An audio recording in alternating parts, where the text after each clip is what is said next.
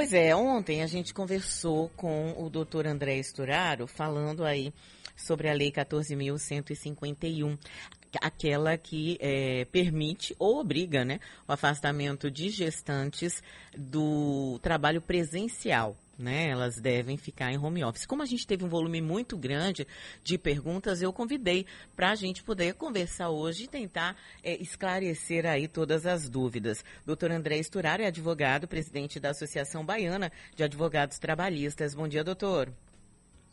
Bom dia, Silvana. Muito obrigado pelo convite, é um prazer estar aqui de novo. Imagina. Doutor, só para a gente retomar, essa lei, né, ela determina que as trabalhadoras gestantes, enquanto durar a pandemia, fiquem em home office, façam o teletrabalho sempre que possível, não é isso? Ou sempre, absolutamente sempre?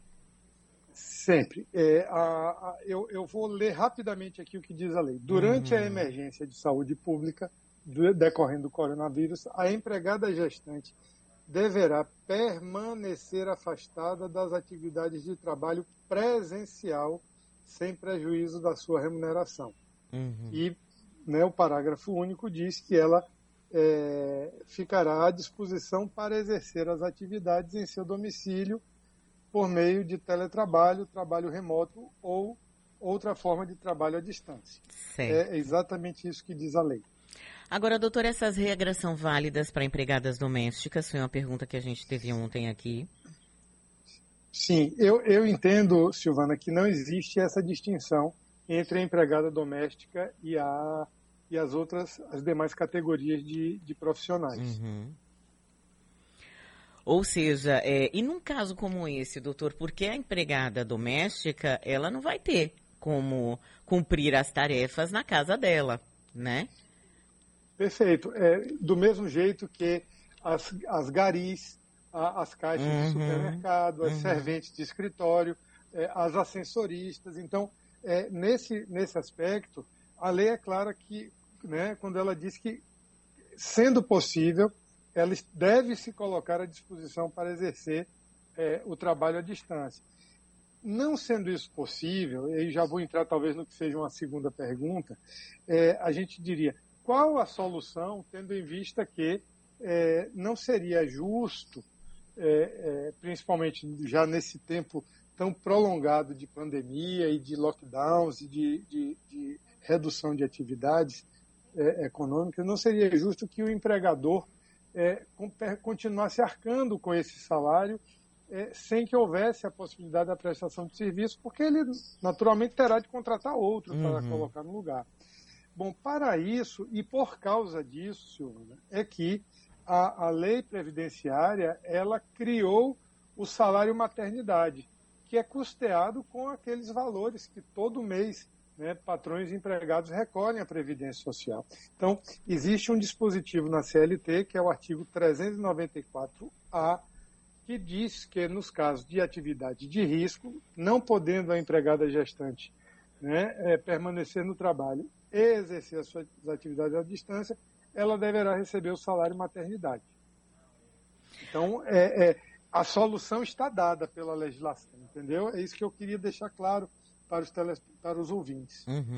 Agora, doutor, tem aqui uma pergunta bem específica. Meu patrão aderiu à redução de salário, só que agora estou grávida. Como é que fica o INSS dessa mulher? Bom, eu entendo que nesse caso existem duas opções. É possível haver uma suspensão desse benefício, né? A empresa, junto com o empregado, podem rescindir este acordo, né? Eles podem suspender, né? Extinguir esse acordo que firmaram, deixar de receber o benefício emergencial e requerer o benefício do salário maternidade. Por quê? Porque o salário maternidade, sem dúvida, ele é mais vantajoso para o empregado.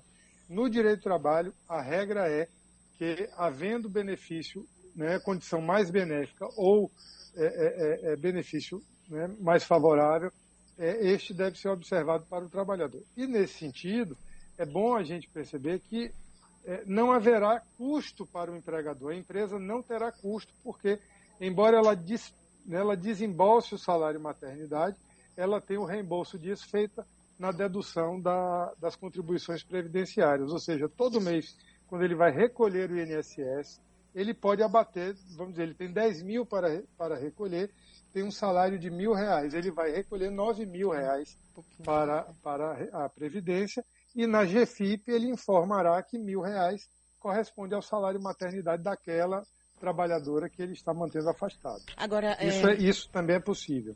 Agora, doutor, caso a trabalhadora precise de equipamentos para dar conta do serviço dela em casa, a empresa é obrigada a fornecer? Sim, a empresa é obrigada. Isso já está previsto na parte da CLT, que foi alterada com a reforma trabalhista, inclusive, onde está dito que para o teletrabalho, né, a empresa deverá arcar com os custos de equipamento. E eu diria até mais. Deve, inclusive, já existem algumas categorias profissionais que já decidiram isso, outras, como os comerciários, já existem ações judiciais discutindo isso. É importante que se faça um ajuste também para uma espécie de compensação dos custos que o empregado passa a ter. A energia, né, elétrico, pacote de internet, entendeu? Existem alguns custos adicionais que o empregado passa a ter com isso. Né? Isso também pode ser tratado, deve ser tratado através de um acordo. Sempre o acordo, né, é a melhor solução para os problemas. Agora, e quando o empregador, a empresa, não cumprir essa determinação, doutor? Bom, ela não cumprindo essa determinação, o trabalhador, a trabalhadora, deverá procurar o seu sindicato ou um advogado de sua confiança para exigir esse cumprimento, ou através de uma tentativa de solução pacífica pela via da negociação, ou mediante uma propositura de uma ação trabalhista. Tá certo, quero agradecer muito aqui ao advogado, presidente da Associação Baiana de Advogados Trabalhistas, doutor André Esturaro, que conversou com a gente sobre essa legislação, que determina que durante toda a pandemia a mulher grávida não faz trabalho presencial na empresa. Obrigada, viu, doutor André? Um bom dia para o senhor.